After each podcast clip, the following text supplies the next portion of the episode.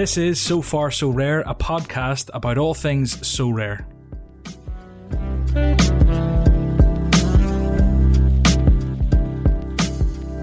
This week, I spoke with Kenny, aka Questo, and we discussed lots of stuff. There was the Web Summit, the Lewandowski auction, uh, we went into D M Ps and limiteds again, we talked about the So Rare community, we answered lots of your questions. There was a lot of engagement there this week, which was brilliant to see, so make sure you do it again next week for us. Go over and give some questions and topics and, and let us know what you want to hear. Um, but yeah, big thanks to everyone who submitted questions. I hope you enjoy the podcast.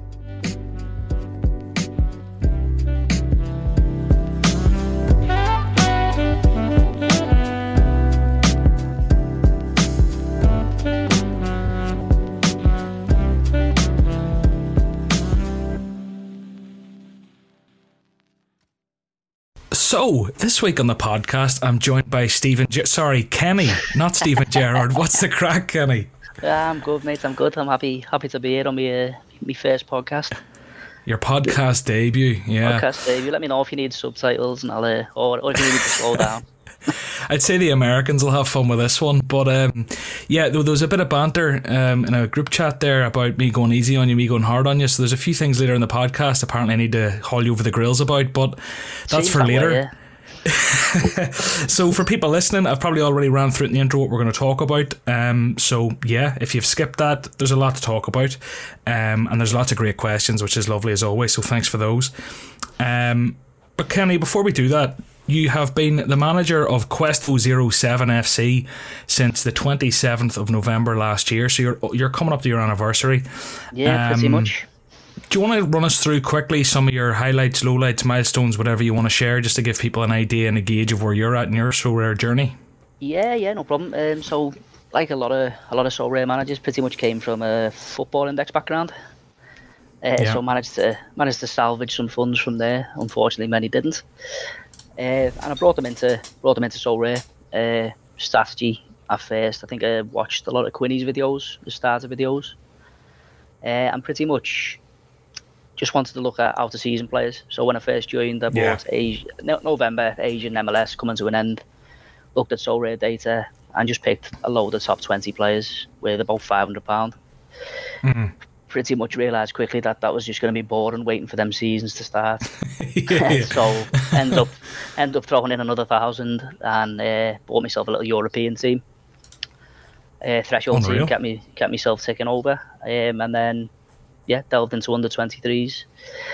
Uh, came in with the strategy of basically trying to get the initial investment out as soon as possible, obviously based on mm. uh, previous previous exploits. yeah, yeah.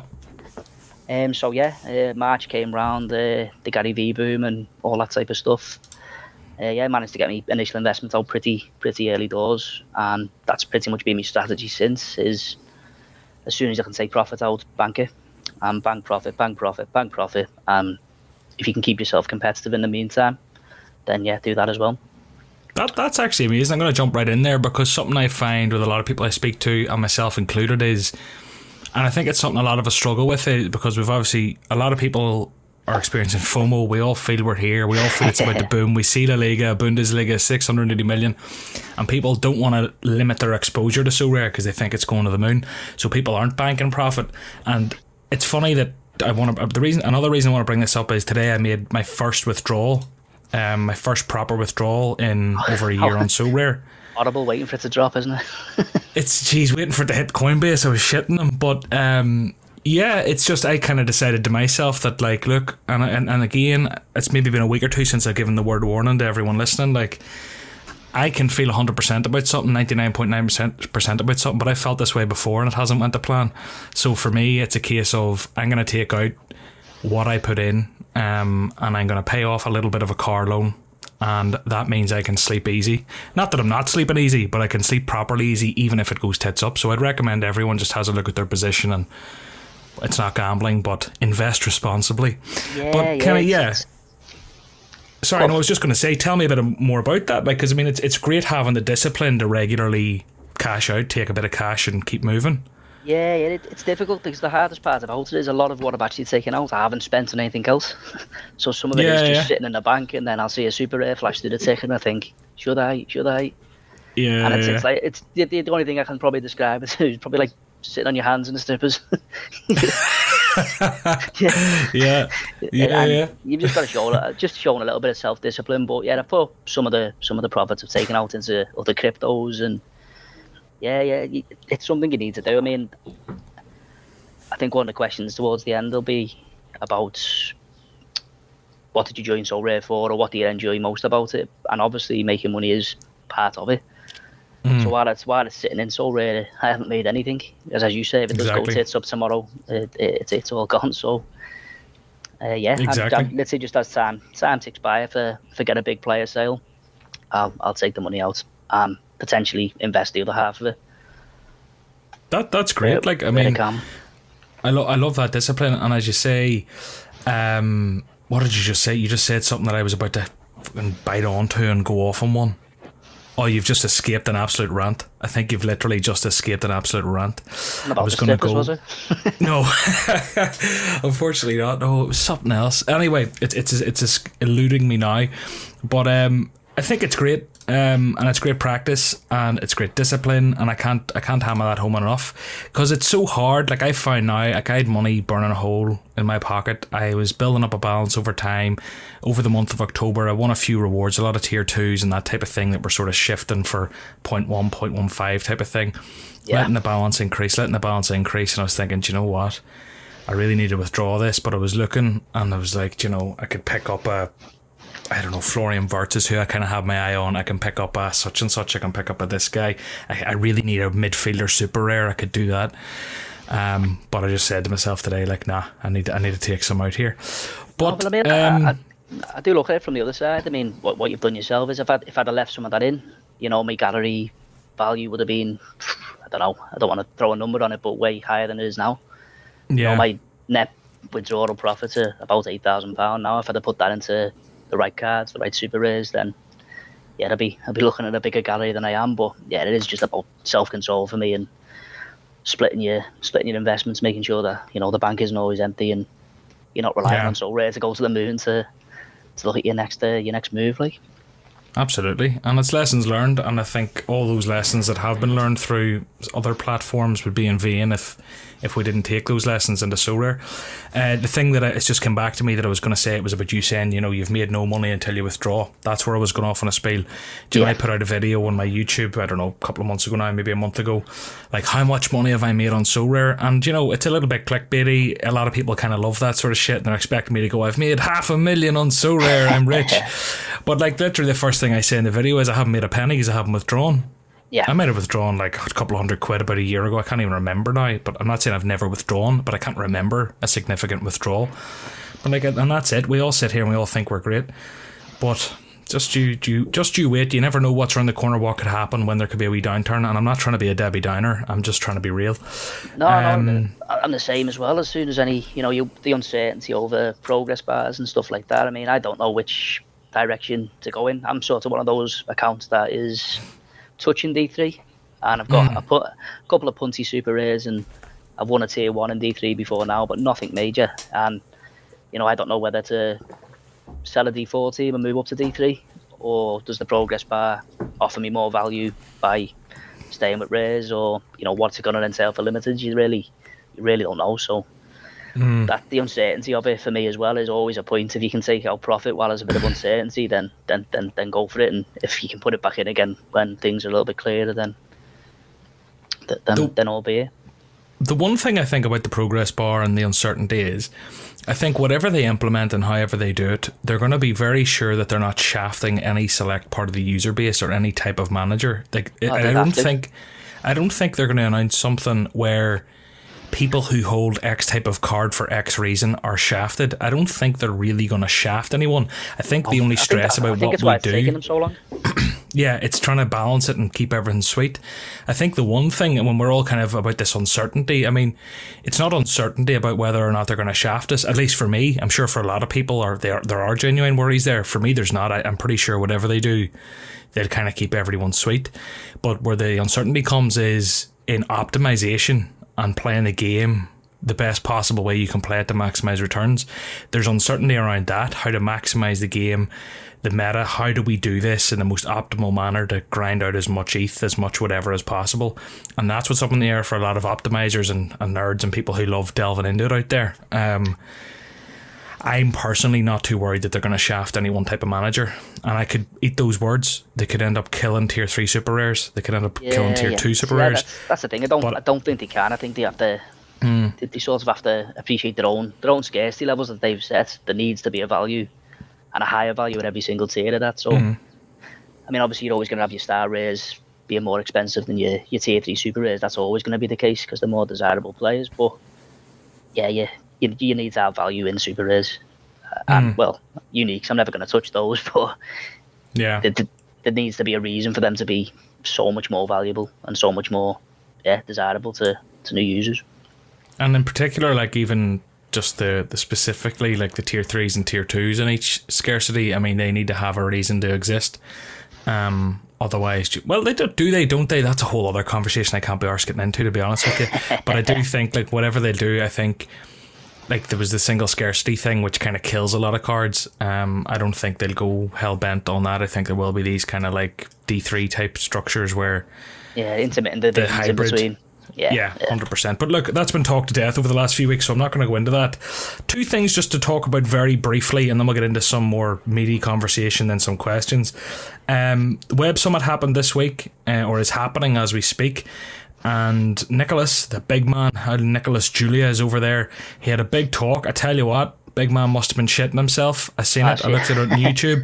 I mean, the there must be the, uh, the seats everywhere. It looked like the office. Jesus wept. It's like... COVID doesn't exist there, and there's like, honestly, I, I don't know how many people are in that room, but it looks like ten thousand.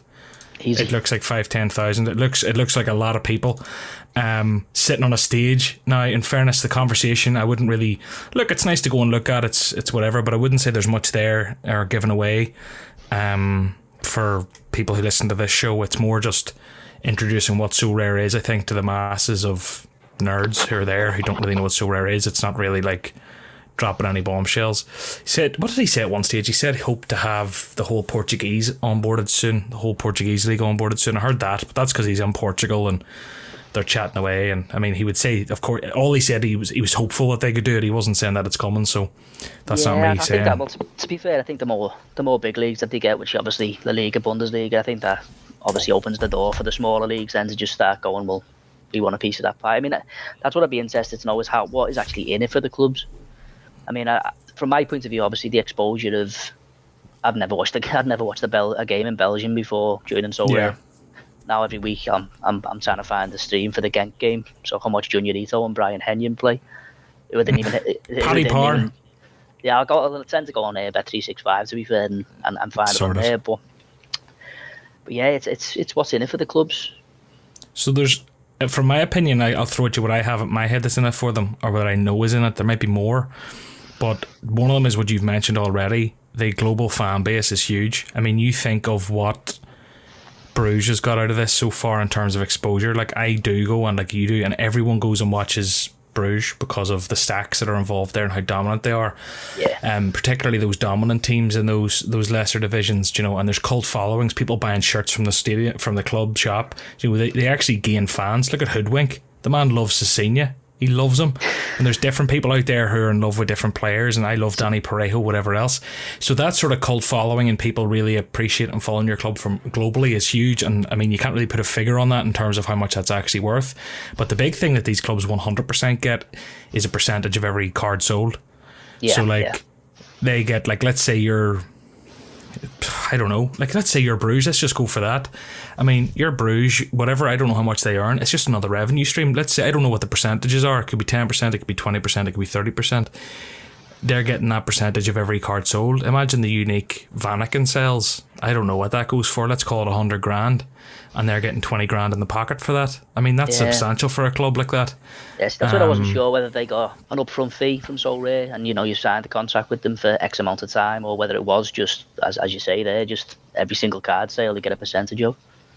Might be both. I don't know. I'm sure all the different contracts in different leagues have different intricacies to them and, and caveats and whatever else, but... And the bottom line is that you can be damn sure that Um, the clubs themselves are getting a fee for the, the cards that are minted and sold. But um, bottom line there was Web Summit, great. Fair play, Nicholas, way over spreading the good word. Um, over one hundred thousand tech attendees at uh, Web Summit this year, and um, it's great to have the exposure there. Now, the other thing I just wanted to bring up briefly from the kind of Sorare Discord, the announcements channel, was the Veterans Power Hour, and the, the headliner there was the Robert Lewandowski Unique for this season. And then it ended up going for a staggering fee of one hundred twenty-seven thousand euros. Um, thirty-fourth. Absolute, absolute madness, isn't it? Which is a lot of cash. And there was a Daley Blind, a Daley Blind that went for something like seventy-five grand. Did you see that? Yeah, I watched him run round for United like a headless chicken for three years before he went. before he went. Literally, like, it's obscene. It was sixty-four thousand euro that the Daley Blind went for, and the thing there that amazes me is that, look, whatever about Lewandowski, huge goal scorer, collectability, breaking Gerd Muller's records, whatever else. I mean, I can see the collectible aspect there, and the utility short term is staggering. Massive, massive. Daley Blind has the utility.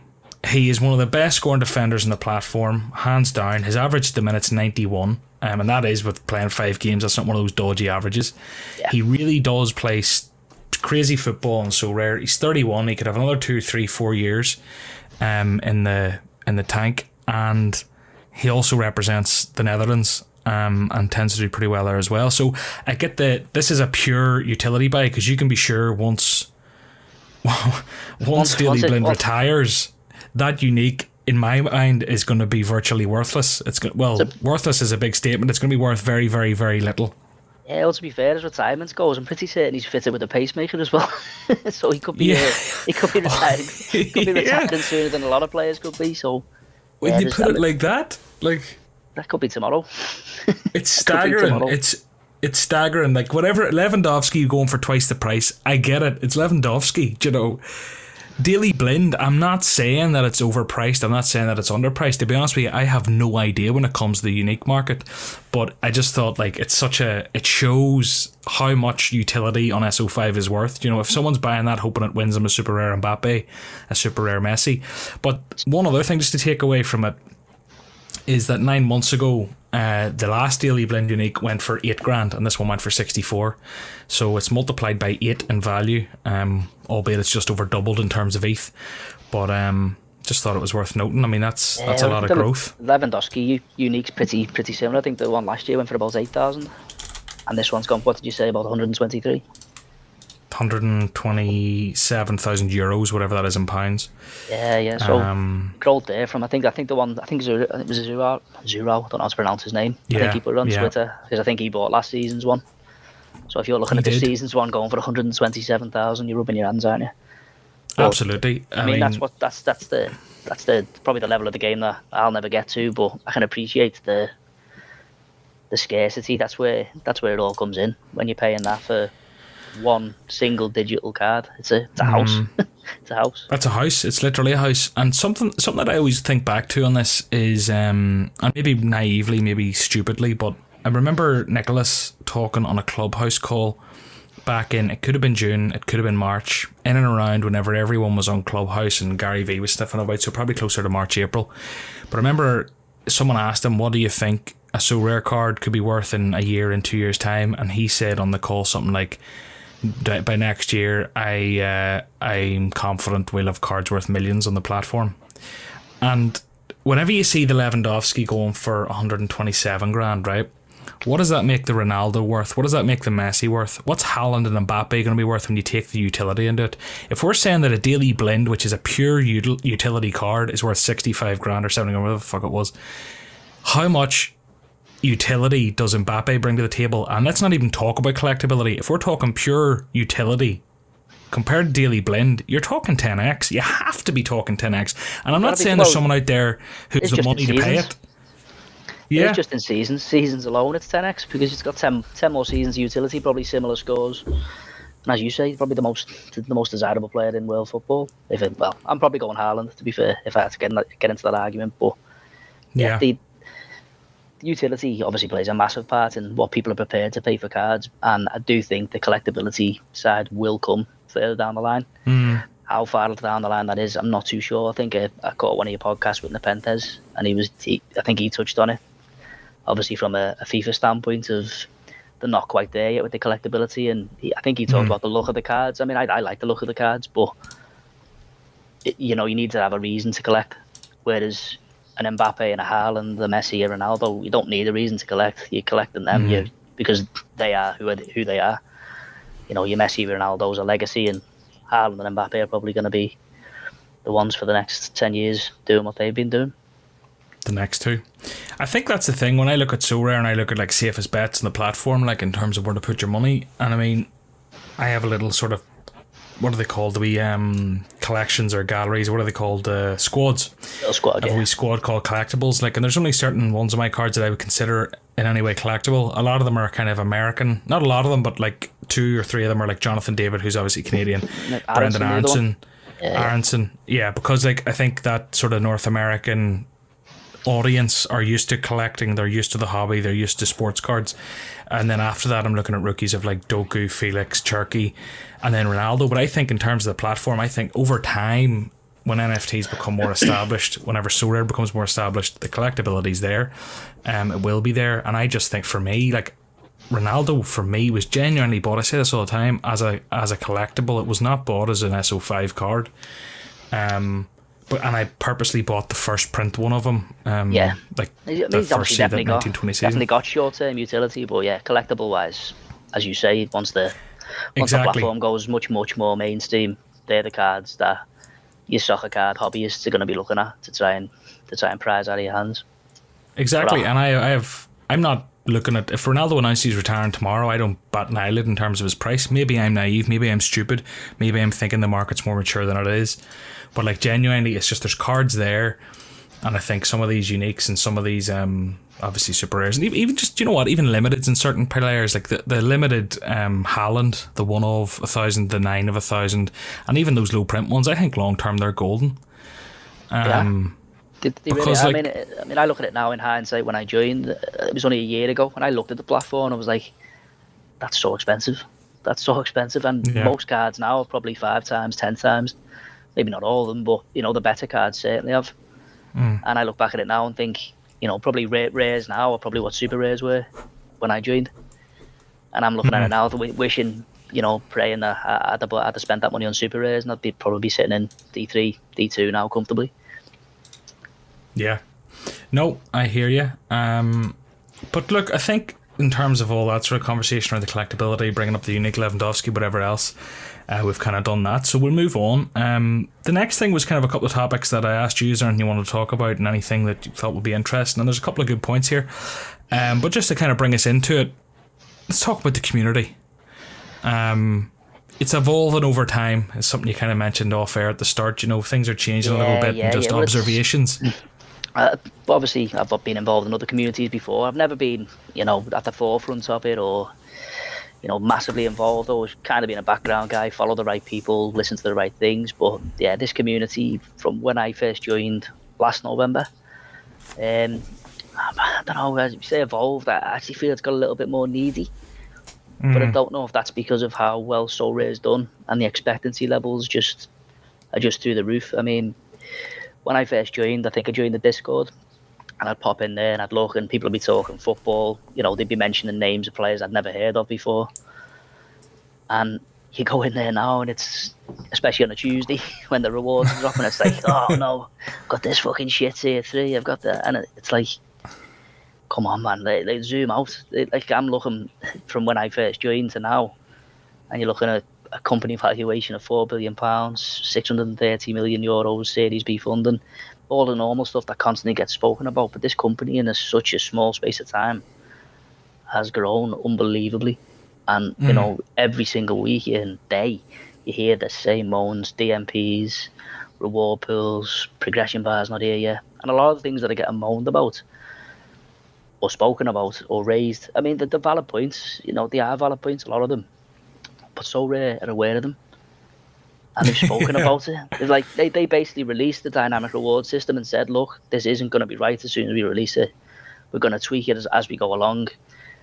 you're going to have to be patient with us, and we appreciate that it's not right, and we know that. They even came out last week and said, look, we still know this isn't right, and we are still working on it.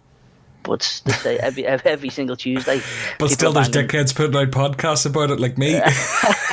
Well, look, I'm, I'm I'm not saying it's it's it shouldn't be raised, because it's it is an issue that it, it it's pretty much tied into the value of the cards. I mean, the reward you win, uh, the reason that you'll be you'll be paying, you know, whatever you pay mm. for your Daley Blind super rares and stuff. So, but it's it's it's the way it's done sometimes now. It's like, I don't know if social media, just in general life, it just gives people a platform to just go about things the wrong way. And yeah, it just, I look at my Twitter timeline sometimes and pop into that general general chat on Discord, and it's it's like you've walked into the Gaza Strip. Yeah. Is. No, is. General, I, I never go on general ever, ever, ever, unless it's like people are talking about it or there's something funny that's come out of it, because like, I hear what you're saying, you know, we are complaining about the same things every week. There are the same people talking about the same stuff every week, and like Sorare or wherever, they're working as fast as they can. And I mean, the way I look at it is, there's people out there who are doing the moaning, who are doing the, the chasing them up, who are keeping them in check.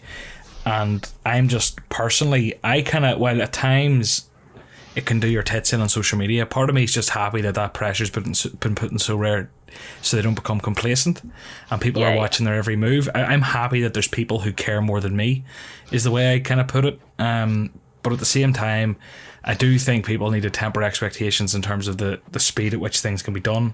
Says me, who's like two weeks ago sitting saying like, should we get pitchforks out because the progress bar isn't here? But, you know, I'm I'm as I'm in the same position as everyone. You know, I go through spells of like, this is taking a piss, and then you get a bit of an explanation. You're okay, you'll calm down a while, and do you know? I don't know, I don't know what you're maybe, saying. No, maybe it's. I think me. it's I mean, social I'm, media. Yeah, in general, I'm just quite a quite a laid back guy, and you know, these things are issues. I totally agree with most of them. You know, certainly the progress bar was promised by the end of summer and it isn't here, but shouting any louder about it doesn't change it for me. Uh, you know, you yeah. raise the issue, raise the issue by all accounts, which most, most people do. There's a feedback bar there, a feedback channel in the Discord.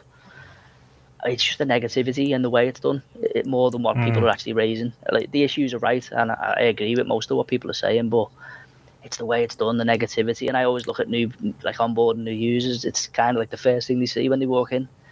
It's like you open that door into a general chat and it's like walking into a, a shit bar going, come out lads, we're getting out of here. I'm, I'm, I'm not sticking around here. And that, that's, that's, it's, like, it, it's something that can, can put people off. But yeah, mm. I do get what you're saying. As I say, I'm, I'm not disagreeing with a lot of the points that people raise. They are right, but It's the constant, it's the constant negativity, it's that the persistence, and the it's, it's it's it's how long you'll spend on a negative subject and how little time you'll spend on celebrating all the good things that they've done in in the short period of time. That's it. Actually, do you know what I mean? I'm trying to think. Like, is it maybe it's just the kind of vocal minority shouting the loudest? But I mean, like, the things that have been achieved in the last nine months, never mind the last six weeks and two months, it's just it's obscene. And I think that is important for everyone that is pissed off. And I think a lot of people, I think a lot of people are constructive, and the people I like to speak to are the ones that are constructive. Um, but there are people who maybe aren't constructive, and I think those are the people that like, the people who aren't constructive and just throw the toys out of their hand and go buck daft for the sake of making some noise. And that's that's, just, that's kind of where I'm going. I have zero time for that type of account or person or member of the community. I just generally mute those people, because there's a lot of people who, who throw things out there, but when questioned or actually talk, who, who, someone comes back to them and wants to have an actual discussion about it, they just throw the toys out of the pram or bring up something else. Or yeah, I don't one know. of the biggest one of the biggest ones at the minute. I don't know. I'm not one hundred percent sure on the guy's name, but I think he got thrown out the Discord uh, for ra- constantly raising the D M P issue and why there isn't rolling locks and subs and. It was he's constantly going on about it and on about it and on about it. And like, it's like, I bought this card, it's worth X amount, and I've been my game week's dead pretty much as soon as it started. Like, well, you knew shit these, one minute. Yeah, it's not that. You knew that these were the rules before you bought that card. If you spent two thousand pounds on Super and he doesn't play, tough shit. That's, that's yeah. what the game is. You knew what the game was before you bought it, so. Well, I suppose, look, instead, like the community, I know what you're saying, and I agree with you. I think, like, we've been involved in the community before, where I think things are always very rosy at the start, and then over time, you know, obviously, it's very easy to lose sight of it and think that the vocal minority, who genuinely are, and there might only be four, five, six accounts on Twitter, but if they're part of your little echo chamber that you operate in, it can feel like it dominates conversation. I've got into the process of, while not trying to cre- create and have my own little echo chamber of people I like hearing from because they tell me things that I want to hear, I just generally mute people that can't be spoken with or people who just aren't constructive. If someone's willing to have a conversation, I'll follow it. But there's a lot of members in, in different communities.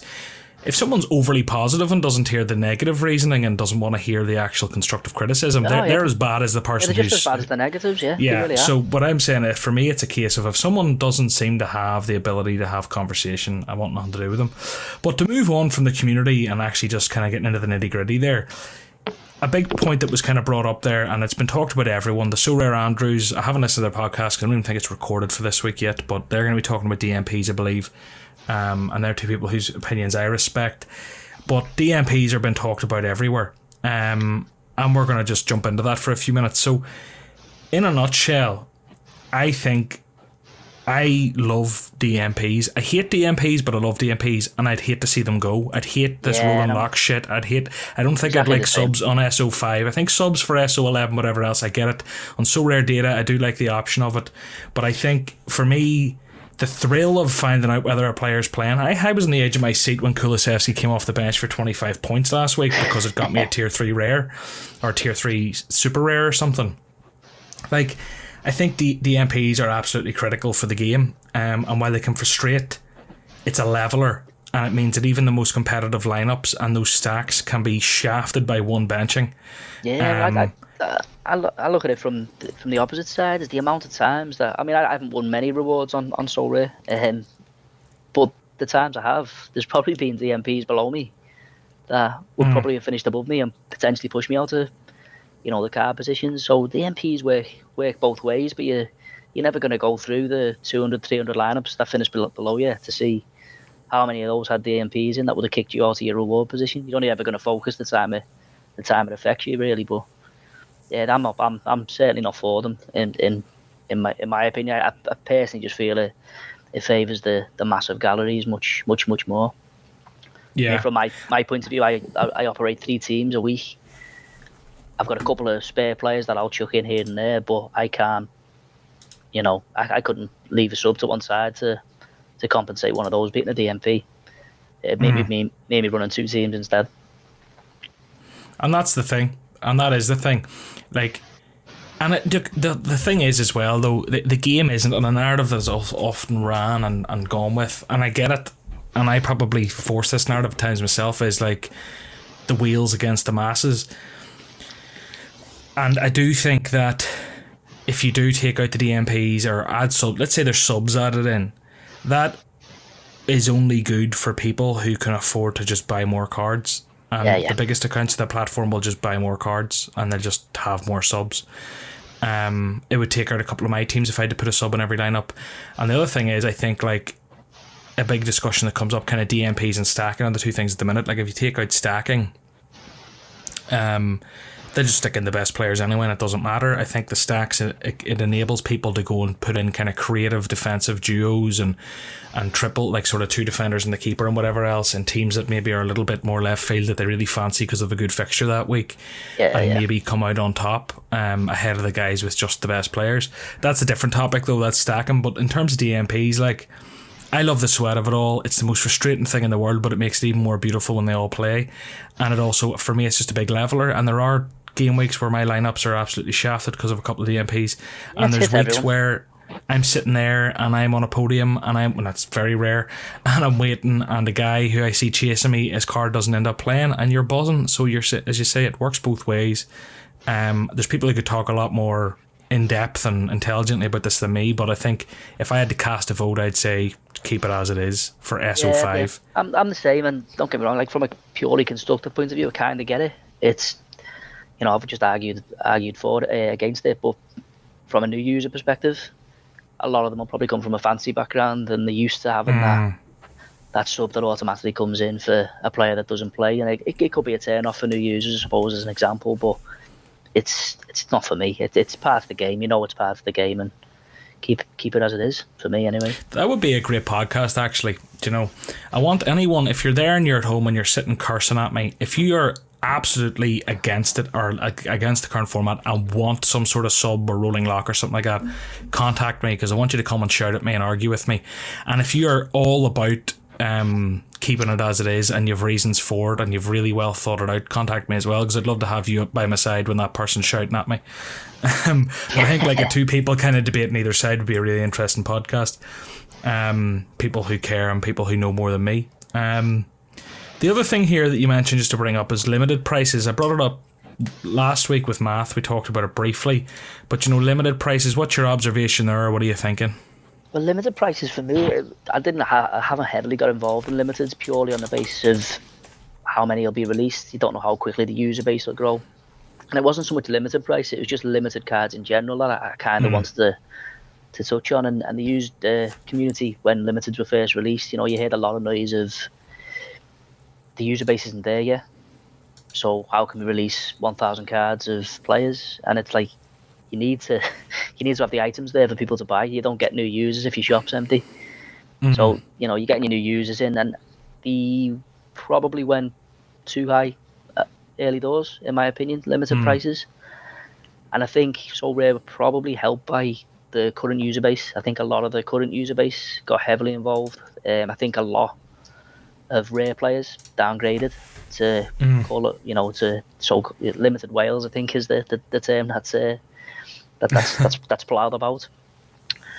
Uh, but yeah, I think the the limited prices for how many cards there are went too high very early on, and I think a lot of people are calling this a crash.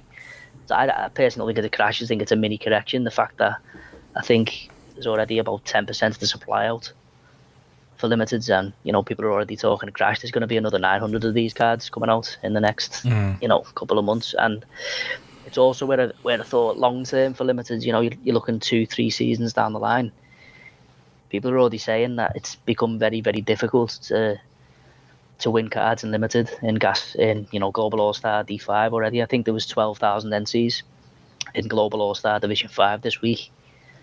And that's Jesus. with ten percent. That's with ten percent of the supply out. So it's only going to mm. get harder and harder and harder. And that's this is season one of limiteds. You know, you, when you go into season two, where, where does that go? And I wasn't one hundred percent sure where limiteds were going to be. So I only bought a couple, you know, just like South American players. Of, I think I got Julian Alvarez from River Plate and a couple of Atletico Mineiro players, more of us, just a little bit of interest. But yeah, it, for me, I just wanted to bring it up as a case of where do you see them going long term? As a case of, I actually think limited is probably going to be a more competitive division to win than probably Division Four is. Yeah, it's it's something that I've um, kind of steered clear of in terms of limited cards. If anyone looks at my gallery, I'll click into it here. I have literally Parejo special editions, which are more just for collectible. I bought a Jared Moreno to stick in with him in a speculative D five team occasionally. I bought Gavery, who isn't really playing. I haven't even I haven't even checked why. That's how little I seem to care about these. It'd be the most random purchase I think you've ever made, that Nicholas Gavery. Yeah, I bought him because I look. I had Bo- I bought Bodart, and then I looked like, right, which Liège defender scoring really well to stick with him. That was literally the logic, but it's stupid because why did I buy an under twenty-three keeper to play in Global All-Star? That's what I'm saying. That's how little I care about the, the limiteds, to be honest with you. Yeah. For me, it's like having a bit of fun with the Parejos and um, Camavinga as a card I absolutely love. But other than that, the cards I have there are ones, as people can see, I literally put in like a fiver on. I just thought, I'm going to buy a load of these for a fiver for the crack. That was a couple of months ago now. But for me, I mean, it, I said this last week, so I'll not bang on about it too long, but I said it so many times in videos and podcasts that like limiteds coming out the gate, everyone wanted them. Everyone who was already in a, a user was thinking of getting them. All the new users or people who hes- hesitated to get involved with the prices of rares were looking at them. Everyone wanted them. And, you know, there was going to come a point that unless more and more people kept getting interested and more and more people constantly kept wanting them, and the prizes um, were increased, the prizes had to be increased because it was only going to get more competitive over time. Unless, what am I even saying here? Basically, it was inevitable for me that the prices were probably going to come down at some stage, unless yeah, the prices the prizes were increased because obviously the more there's more comp- be more competitive over time with more people being able to field teams. So unless there were more prizes and the, the sort of yields and the percentage chance of winning were still there, or if there were loads of new sign-ups coming in and everyone wanted these limited cards, it was just inevitable that over time it would come down. Now, I actually don't think it's a bad thing. I think having them more affordable for new users, the barrier to entry, we want that barrier to entry low. Yeah, it needs you know, to be. I mean, I, I look at limited prices when they first came out, and even now, I mean, they're probably more expensive than rares were when I joined the year ago. Hmm. And there's there's ten times as many, and that that it shows the platform growth. And don't get me wrong, I don't I don't think this priced off is going to be something that's, you know, maintained. I do think as the user base grows and mass adoption kicks in, uh, I, I do think limited price will rise again. But it was more. What do they do the, with prizes though? There's a, there's a finite number of cards they can give out. Yeah, that's that's where I'm going with it. Is you can, once this kicks into the dynamic reward system every season, so rare in, in every division, can only ever give out fifty percent of that year's card supply. So every single season, there's going to be more teams entered because there's more users. There's going to be better teams entered, entered because you're going to have ten times as many Ajax stacks as you had the year before, you know, et cetera, et cetera. So it is only going to get harder. I think there's a lot of smart people who got into limiteds pretty early, got them at a decent price, but also got the players that you'd want to have. So, you know, your, your and Sebastian got the X P Harris, building. Yeah, your Dusan Tadic's, your, your Hans Vanekens, Pedro Gonzalez. I'm just spitting out a load of challenger, uh, challenger players that I know of, but they got the good ones, and yeah, as you say, built up the X P. They're going to be, you know, ten percent by the end of the season. By the time this next season starts, they'll be seven, eight, nine, ten percent again, and they'll, they'll be flying. But from a prize point of view, So Rare can only ever give out that season's allocation of cards. Mm-hmm. And with more and more entries, you know, that's going to be probably, I think, the, the hardest division to win in. They need to either be giving out more Ethereum or some pretty amazing experiences. Do you know, because yeah. where else do you go? I mean, cards to win cards to win cards is just stupid. You know, winning cards is great and it allows you to win more cards, but the, the real goal is, and what drives the value, is the ability to win Ethereum and to win footballing experiences or memorabilia. And I think over time, they're really going to have to ramp that up. Um, I think it's something that they need to look, need to look deeply into. I mean, I know obviously they're looking at the progress bar and it's it's taking them time to get it out, but you know, I think a lot of people have said it on the podcast in, in previous weeks is whatever they bring in is probably not going to come close to what the threshold currently gives you. Mm. You know, that E threshold is, that's... is is something that's absolutely essential weekly weekly for for a manager like myself. You know, you're talking nearly one hundred twenty pounds a week for hitting pretty average scores. And I... you know, I'm not going to get that when the progress bar comes in, and I don't know why, what that's going to look like. But I, I also look at. I, I don't know who the guy is on Twitter. Probably should have noted it down. He, I think he put down the, the weekly sales that Sorare made and how much they actually paid out in, in E T H. And I think it was... Was it, it was Tekoma? It, it may well Te- have been, but it, it seemed like a... Fair, like I know it wasn't sustainable based on the user base growth, but I think mm. that the prices that cards have gone to now in the introduction of limiteds, it seemed like it, it, it's become sustainable.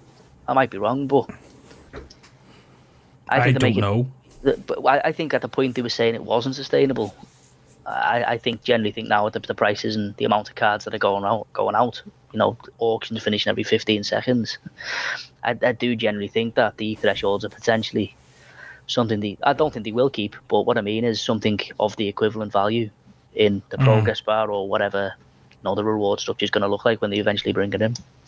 I think whatever they bring in, they'll probably tie it to fate instead of just saying it's not point not one or not point not two, because like E T H just keeps going up at the minute. But, yeah, I think it's a much um, more comfortable way to go. I know that's something that um, they said a while back. I'm glad they yeah. haven't.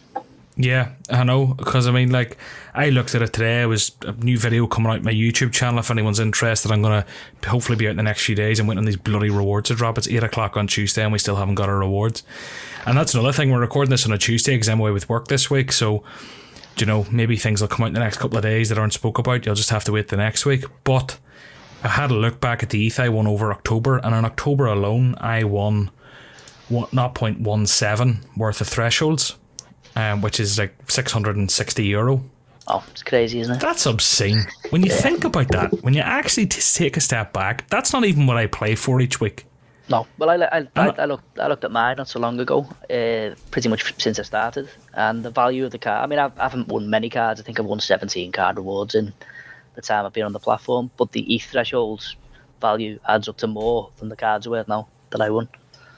So the seventeen, That's crazy. seventeen cards that I've won during my time on the platform is less than the E T H thresholds every single week.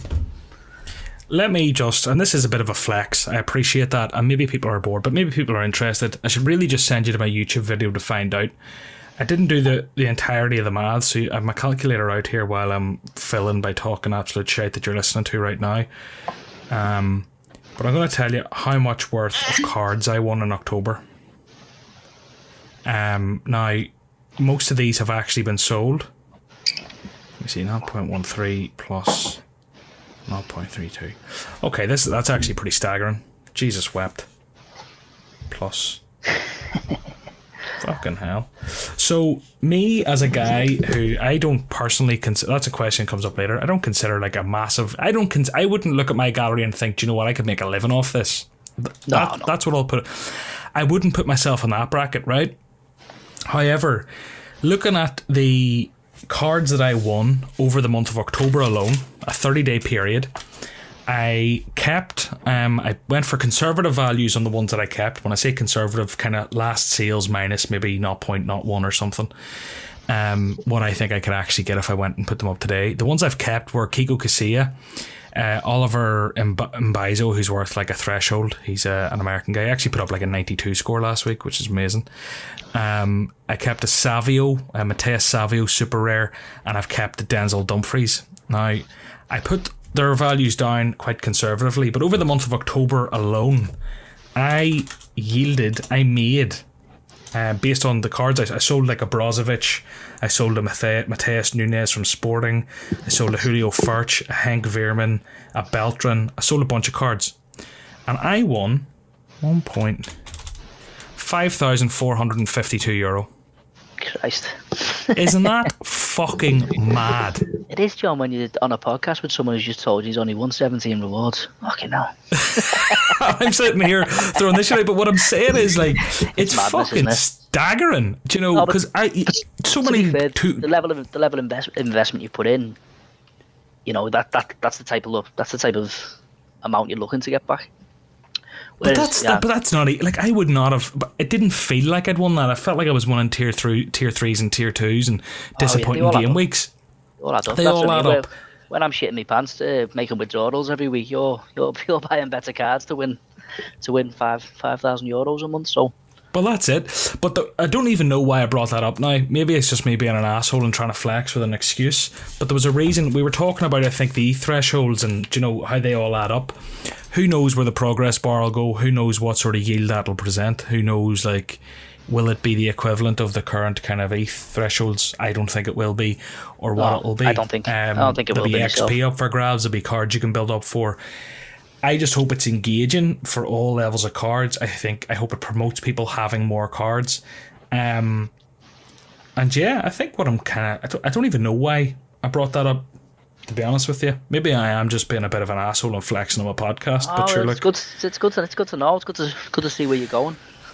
It's, as, you um, say, as you say, you, uh, before you checked that, you were just thinking you were winning shit tier threes, but you say, they fucking you, add up.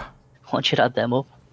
That's the thing, actually, and that's something that I say regularly enough now as well. It's about the perspective of it. Like, sometimes you win a card and you're like, oh, all right. And then you go and look and it's like, oh, I was hoping for a star, or I was hoping I'd hit a tier one, but it's only worth like zero point one. zero point one's three hundred fifty Scoobies in the back pocket. No, that's an no, all-expenses paid trip to bloody Tenerife with the boys. Do you know? I have to say, one, the, the, one, the one time I've won a tier one was, it wasn't so long ago. I think it was about a month or so ago. And I got uh, Jordan Larson, and I was absolutely devastated. One, because he was massively out of form, and two, I already had the fucker. So the only time I've the only time I've actually won a massive card, you know, it was that. But yeah, when you know when I, when I, when I came to sell it, it was like three four hundred pounds. So it's, it's yeah, big amounts of money from you know being massively risk free. You know, I'm massively massively in profit already from this now. So anything I get from this now is. Is pocket money. It's it's you know, as you say, holiday with the boys maybe. holiday with the boys. But uh, for for the record, when I said that and I said Tenerife, that is a joke. I know it's Tenerife. I don't want to get pelters about that in group chats after this. But um, yeah, I think um, I don't even know how I got there or why I derailed us there, but we got there. Um, the bottom line is, I suppose, enjoy the thresholds while they're here. Um, God knows when the progress bar will come. Let's hope limited cards retain their value, or, or I don't know. It's one of those where I, because I'm not a current holder in any real capacity, I'm I'm not sitting here thinking like, oh, I wish, I hope they get their value back, or I hope they go up in value. For me, genuinely, where I'm at selfishly, I'm like, fucking let them crash and burn.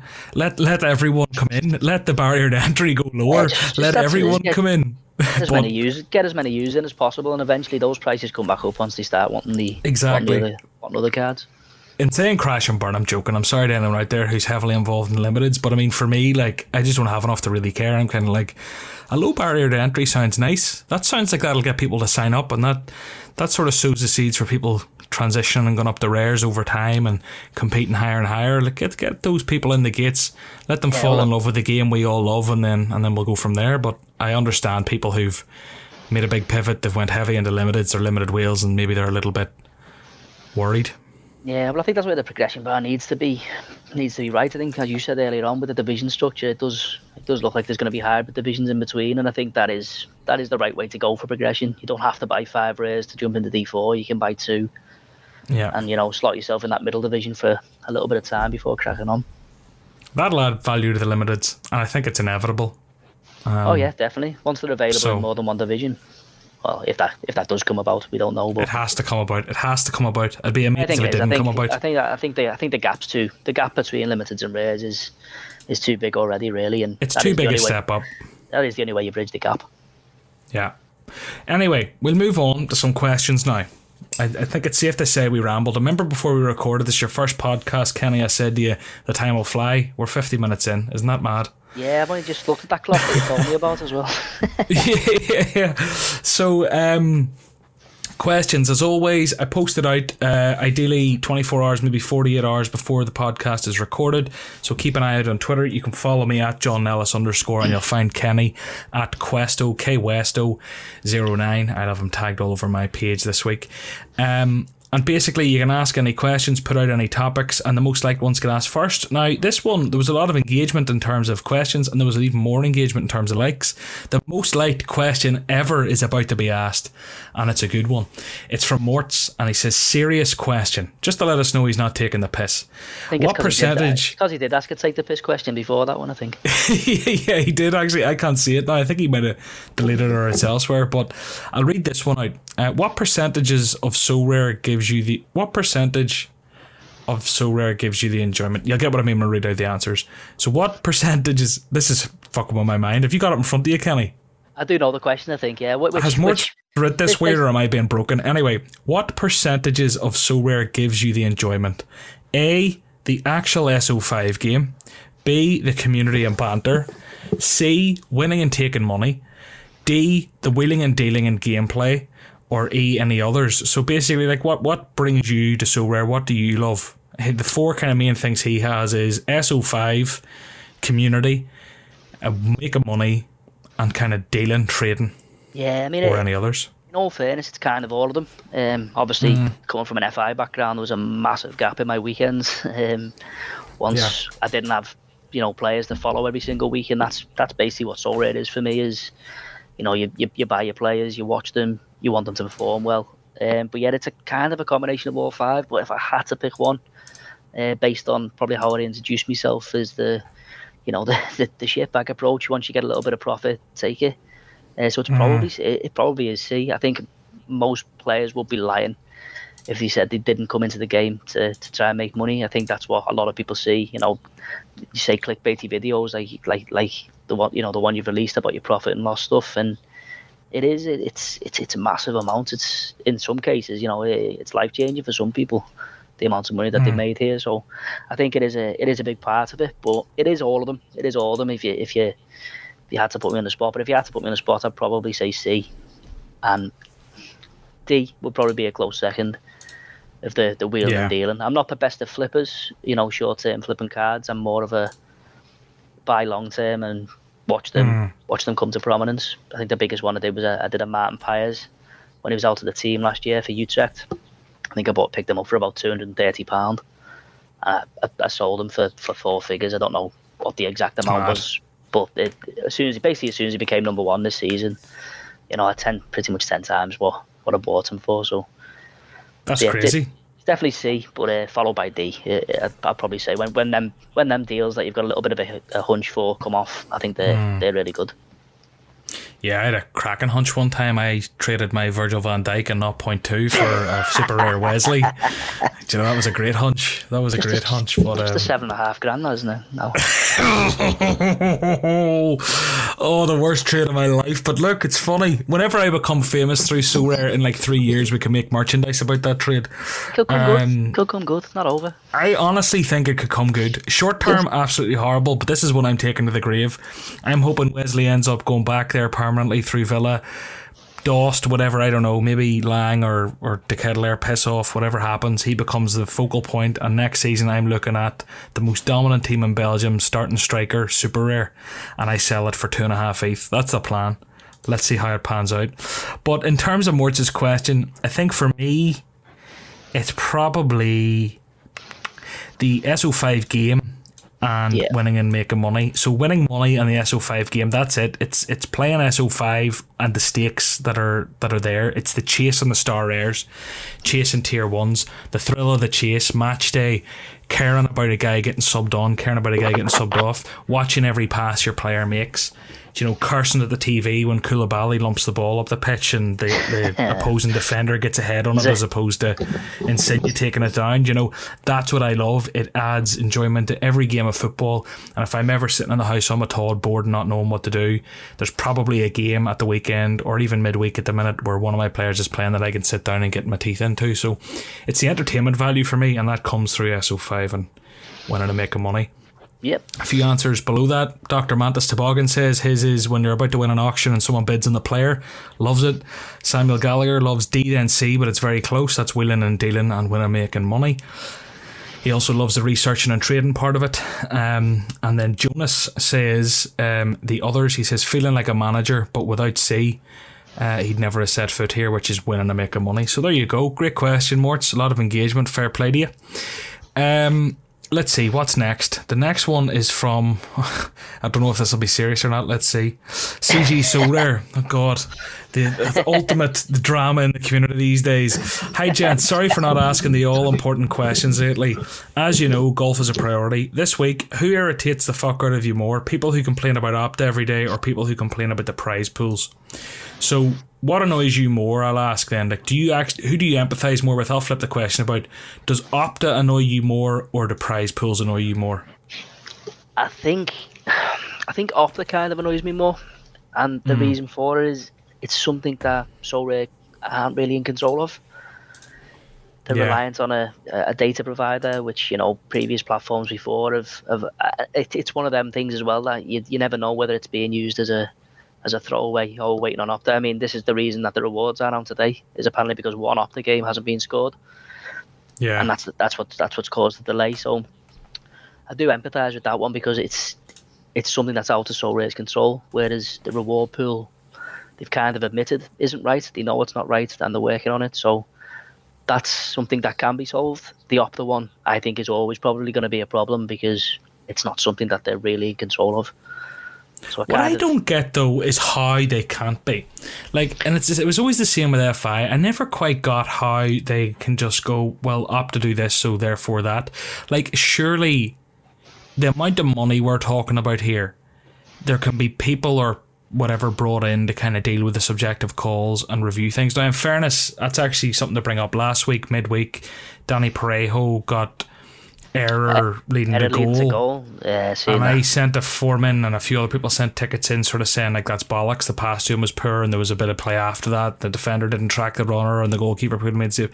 A million things happened after it. To say it was directly his fault's a bit harsh, and they overturned it. I was over the moon. I just wasn't expecting them to overturn that.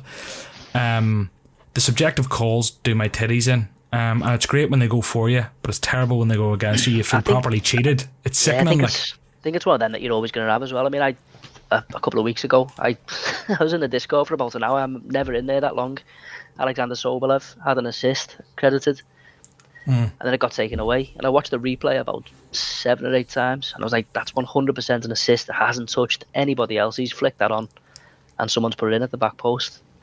And I was adamant, it was an assist, one hundred percent. And then somebody watched it once, come straight back to me, went, yeah, that's not Alexander Sobolev, mate. Somebody else.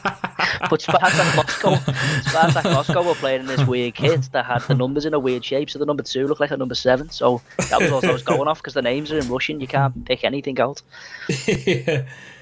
No, yeah, it's, I, um... I, I do. I feel for the Opta one. It's it's the, the reward pool one. That's that's kind of the one I'm I'm, I'm sick of looking at, purely because it it is an issue, and we know it's an issue, and we know Sorare are working on it. So, you know, just let them let them work on it and stop beating your drum. It's it's going to get sorted when it's sorted. They're not going to go any quicker because you keep putting it on Discord or Twitter or wherever you put it. I hear you.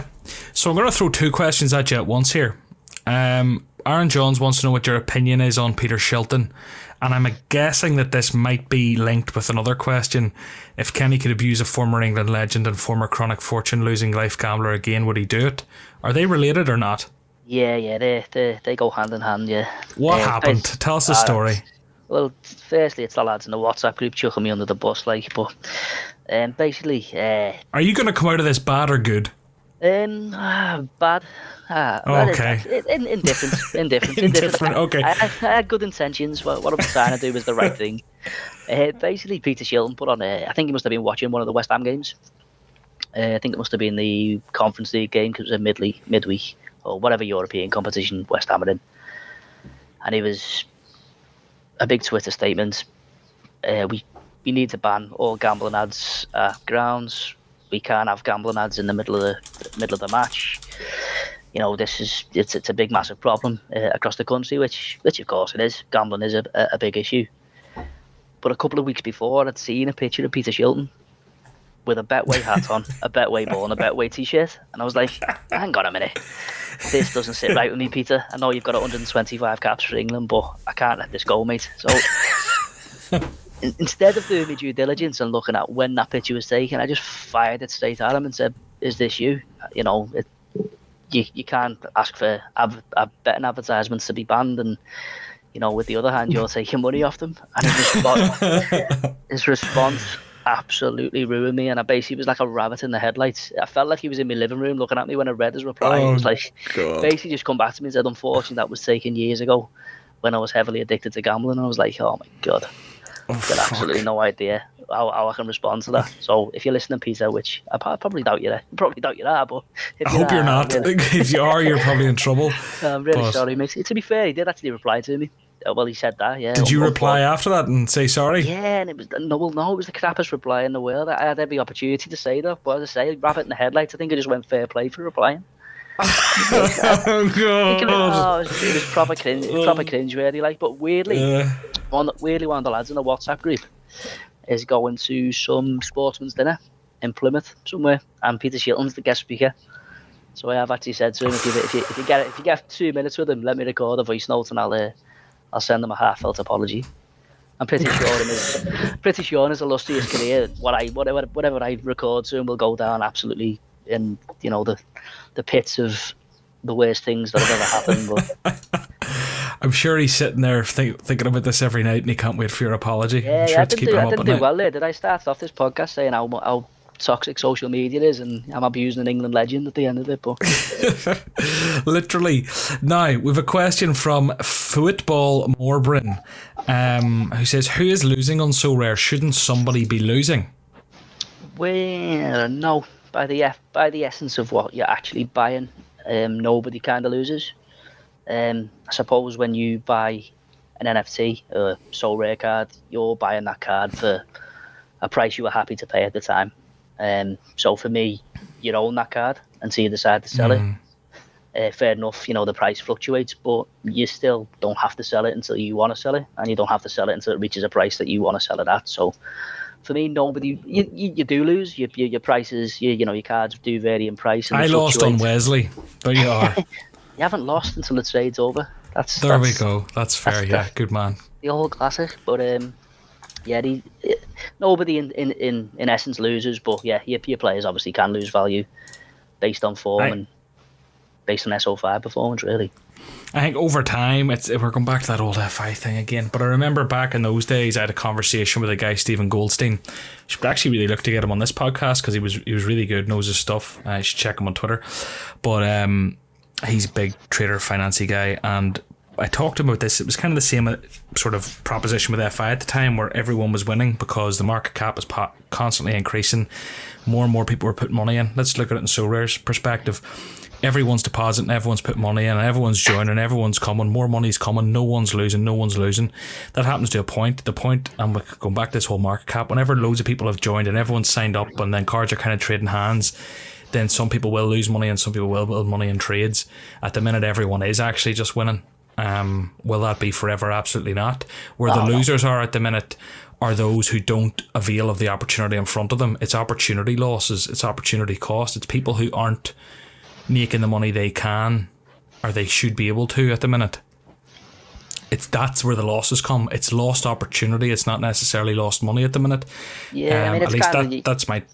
Yeah, you can kind of look at it from where where where, where I've come from. I say I bank profit, and you know I'm happy with the profit that I've taken from from the uh, the platform. But you know, from an opportunity point of view, I probably could make more if I left it in. Mm. It's just a you know I'm totally totally risk averse, and if I can get it out, I'll take it out. But yeah. At, at this point, no one is losing, but there will come a point where, where, where someone does. Um, exactly. And I mean, I'm not like I'm not saying that that's healthy. No one's ever going to lose money on Sorare. People will will one hundred percent lose money on Sorare. Um, people probably already have. There's probably some people out there who lack patience, who made bad calls, who bought players before A C L injuries, who bought limiteds at the wrong time, who cashed out because they didn't have the stones to hold on. And I'm not saying that's a bad thing. Maybe cashing out was the right thing. There are probably people who've already lost money, but people aren't going to be as vocal about that, and I don't think there's that many of them based on the state of the market at the minute and how big a sort of growth period N F Ts and Sorare in particular is going through. Yeah, well, um, I think that, I think it's where Sorare needs to get the collectability side right. I mean, I know a lot mm. of people are not in it for the collectability at all, but if they can get that right, then people, you don't lose it because you're collecting it. You want it. You want to keep mm. it. You want to you want to hold it. Whatever you. You know, in a, I don't know, a folder where you've got all the Liverpool players in or whatever it may be. But yeah, I think if they get the collectability side right, you know, people are buying the cards for a different reason than S O five, then you don't lose it because it's, mm. it's there. You don't lose the N F T anyway. I mean, as you say, you only lose it if you're selling it for less than you bought it for. So most of the like big like questions have been asked. We're going down into the nitty gritty now. Um, what do you consider to be a whale? And I'm going to make this a quick one. Give us a figure in terms of sterling pounds. What? I don't, how many? I don't think I'd go figure. I'd just go somebody who can literally just go, here's a hundred grand and buy an Lewandowski, still have a house and still have a balance. That's a whale. Yeah, that's a whale. And that's the, the, the, and you'll probably look, they're probably by, bidding on another player two seconds later. What if they can go and buy Daley Blind for seventy-five grand? Are they a whale? It was the same person, well, I actually think. But anyway, are they a whale? I'd say so, yeah. If you if you're taking the risk of paying seventy-five grand for Daley Blind, you don't need that money. What that's, if the player was fifty cash. grand? What if it was fifty grand? Again, depends who the player is. If it's an Mbappe, what, they're not a whale. What what I'm trying to get to you is, what's a whale in its very essence? Because if you go from Lewandowski and then you go to Blind, how far will you go? Do you know? Like, what is a whale? How much does someone have to be able to spend on one Sorare card to be a whale? Uh, it, it, it's relative, but I, I'd probably say if you're spending it's five, if, yeah, if you're spending five figures on a card, on a digital trading card, then you know you're you're doing well for yourself because there's plenty yeah. of things in the real world that that could be could be spent on. Yeah, that's fair. Okay, uh, next question, Matrix question. If a goalkeeper saves two penalties and keeps a clean sheet, he isn't guaranteed a score of one hundred. Would it be an improvement if the decisive scores went up in increments of twenty for goalkeepers? That's sixty, eighty and one hundred. Uh, the question, two questions ago was actually from Perez. I didn't shout him out, and this one's from Sorare Snap. Sorry if I didn't mention anyone's names. They're all great questions. Um, so yeah, goalkeepers. I don't think they scored as fairly as other players are. Um mm. And I've only ever seen one hundred for a goalkeeper, and it was only a couple of weeks ago. I think Hervé Kofi from Charleroi, the Belgian team, I think he yeah. kept a clean sheet and saved the penalty, but I think his all-round score was thirty-five. So I actually think he scored one hundred five, but obviously it maxes out at one hundred. Yeah. But he basically just got peppered with shots all game, but he still won two nil. Uh, but yeah, I don't think goalkeepers are, are fairly scored. Basically, unless they... I mean, a goalkeeper keeping a clean sheet and saving a penalty, or saving two penalties in a game, you should be guaranteed a hundred with that. They, that goalkeeper can literally have done nothing more.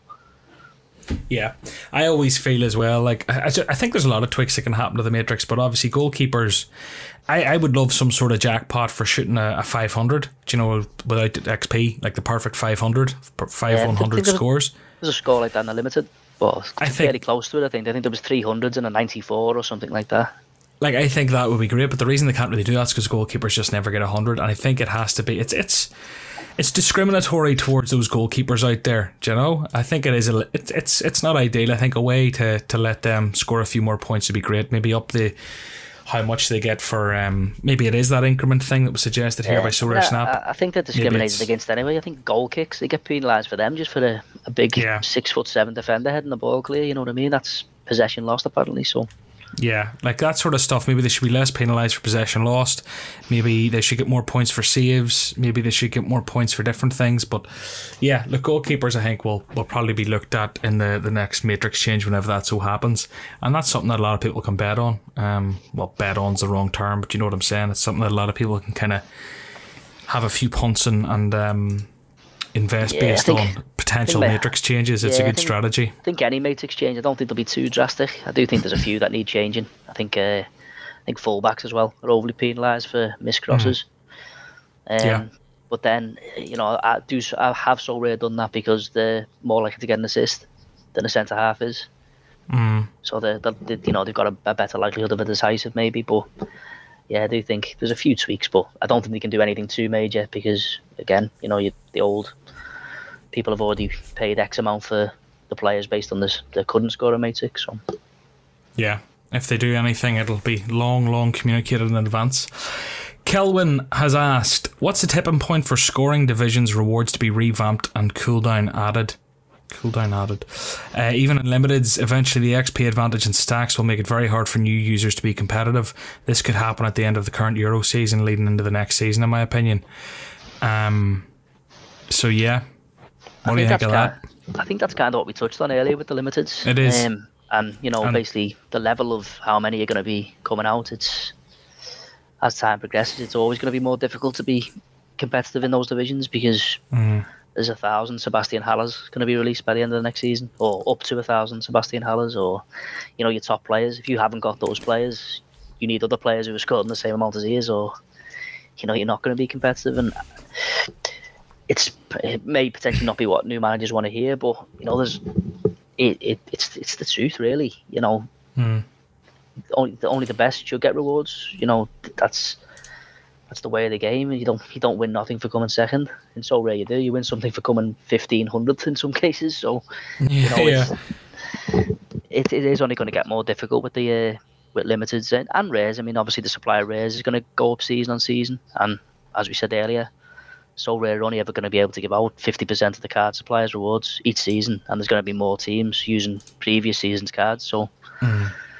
It's uh, yeah, it's only going to get more and more difficult, I think. I don't know when the exact tipping point would be, but we've already heard people say, you know, it's it's much more difficult now than it was when when they first joined. I think, you know, mm. I think people were winning with like two hundred thirty, winning tier threes with like two hundred, two hundred point scores and stuff like that. So maybe yeah, the um, there'll be some more things around the kind of um, max average score forties and this and that's to make people with shitter cards be able to compete.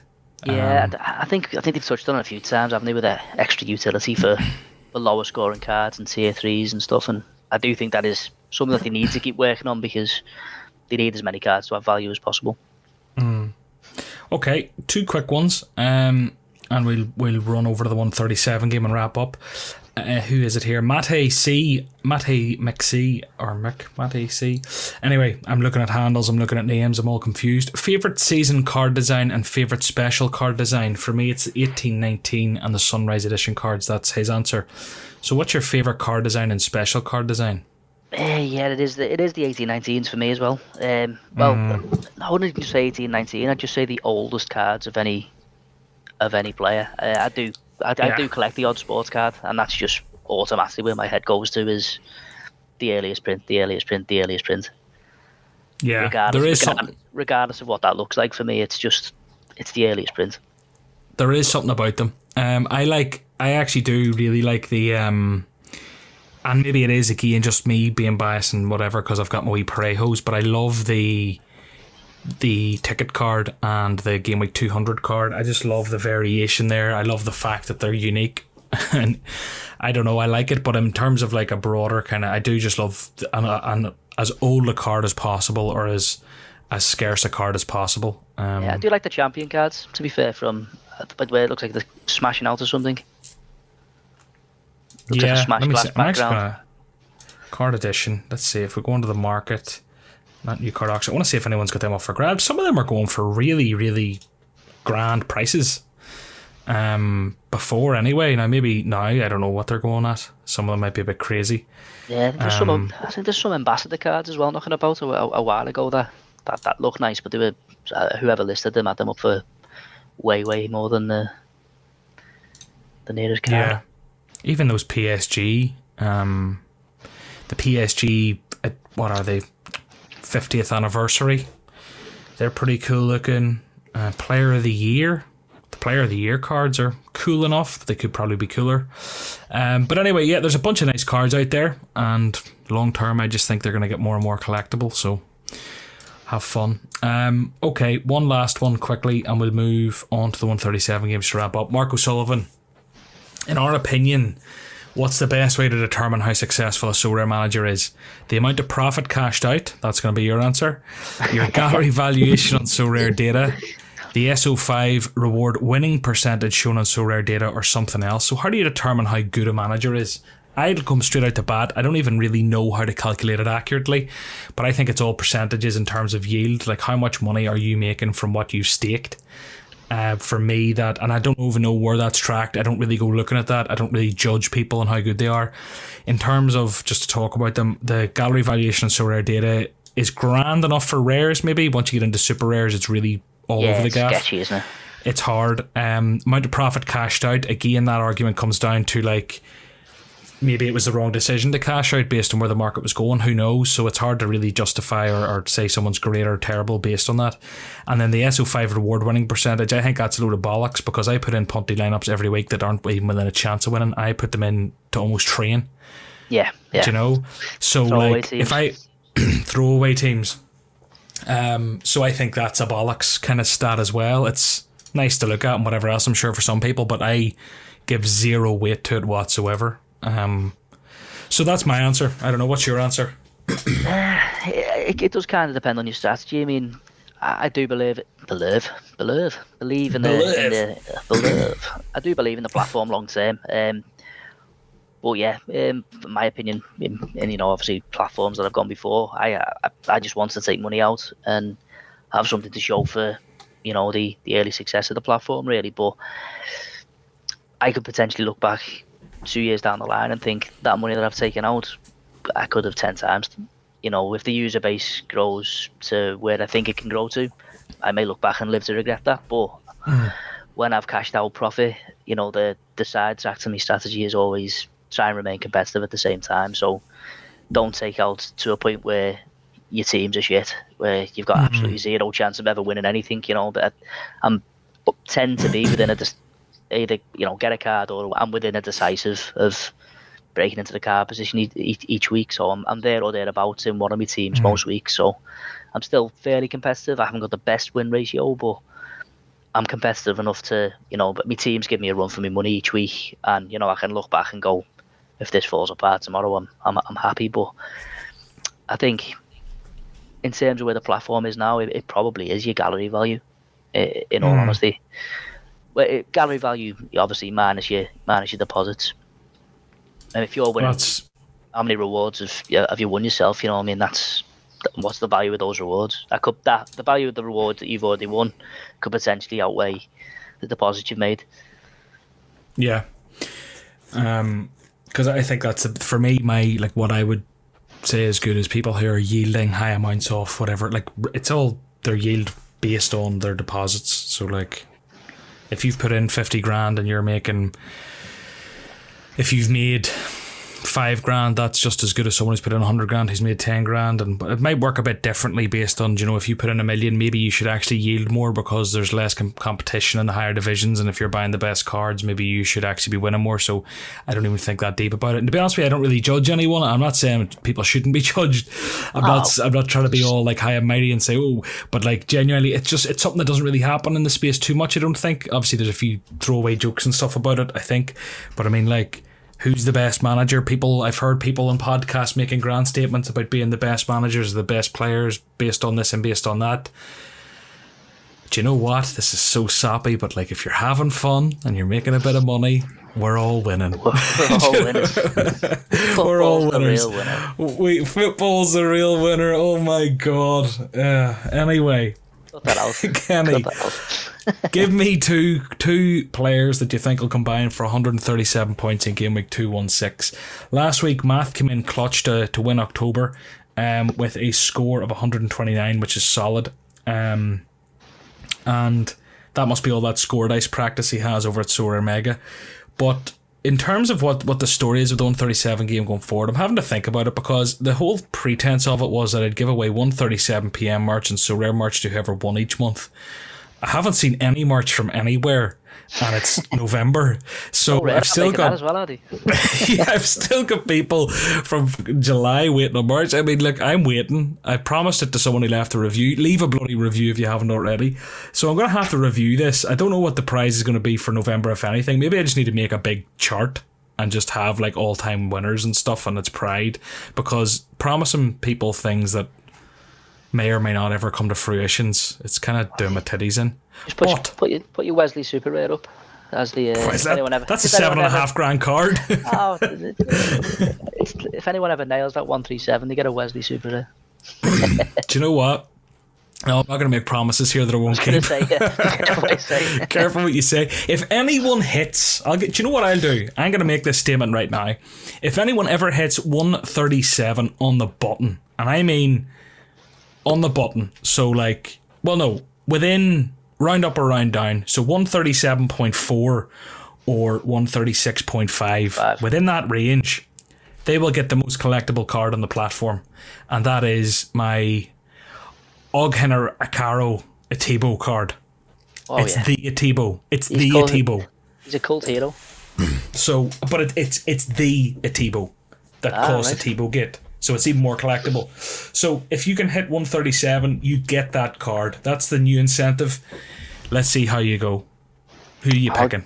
Go for my man, uh, Junior Ito from Genk. Oh, Ito, yeah. Little decisive from him. Scored one hundred on the weekend, so hopefully he... well, no, hopefully he scores another one hundred, but for the sake of the one thirty-seven game, I'll take a seventy. Um, and Lautaro Gianetti from Vela's Sarsfield. Yeah, G and Eddie. He's a, yeah, he's a centre half from Villa Starfield. Okay. He tends tends to get around fifty, sixty, uh, but he, he got twenty-eight last week. I think he must have had an header towards a goal or something. Well, best of luck with that. Ballsy picks. Edo could come up with that. You could you could actually have a pretty high score there. You could end up with one hundred sixty very quick, but it's a ballsy approach. I like it. Kenny, it's been an absolute pleasure. Um, is there anything you'd like to pump or anywhere you'd like to be found before you leave? Uh, no, just if anyone fancies following me on Twitter, it's obviously K West zero zero nine, or on the Discord if you fancy chatting about anything Sorare related, or you want to uh, buy one of my players. K- yeah. It's K- K West zero zero seven on Discord. But yeah, uh, no, just uh, thanks for having me, John. Thanks for having me. No, it's been an absolute pleasure. So um, yeah, thanks a million. Cheers.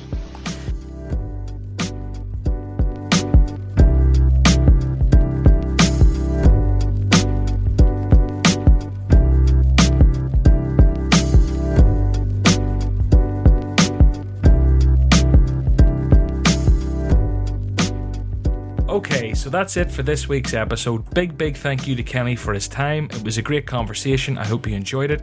If you did, do me a big favour. Because I know you're amazing and you've already left a review on Apple, I'll ask you to do something else this week. Post about the podcast on Twitter, on Instagram, on Facebook, on your little WhatsApp group, on Discord, on Slack. I don't know, send it in a text message to your mum and say, this guy's accent's really nice, you're going to like it. But go and send the episode to someone and help me find a new listener. I'll chat to you next week.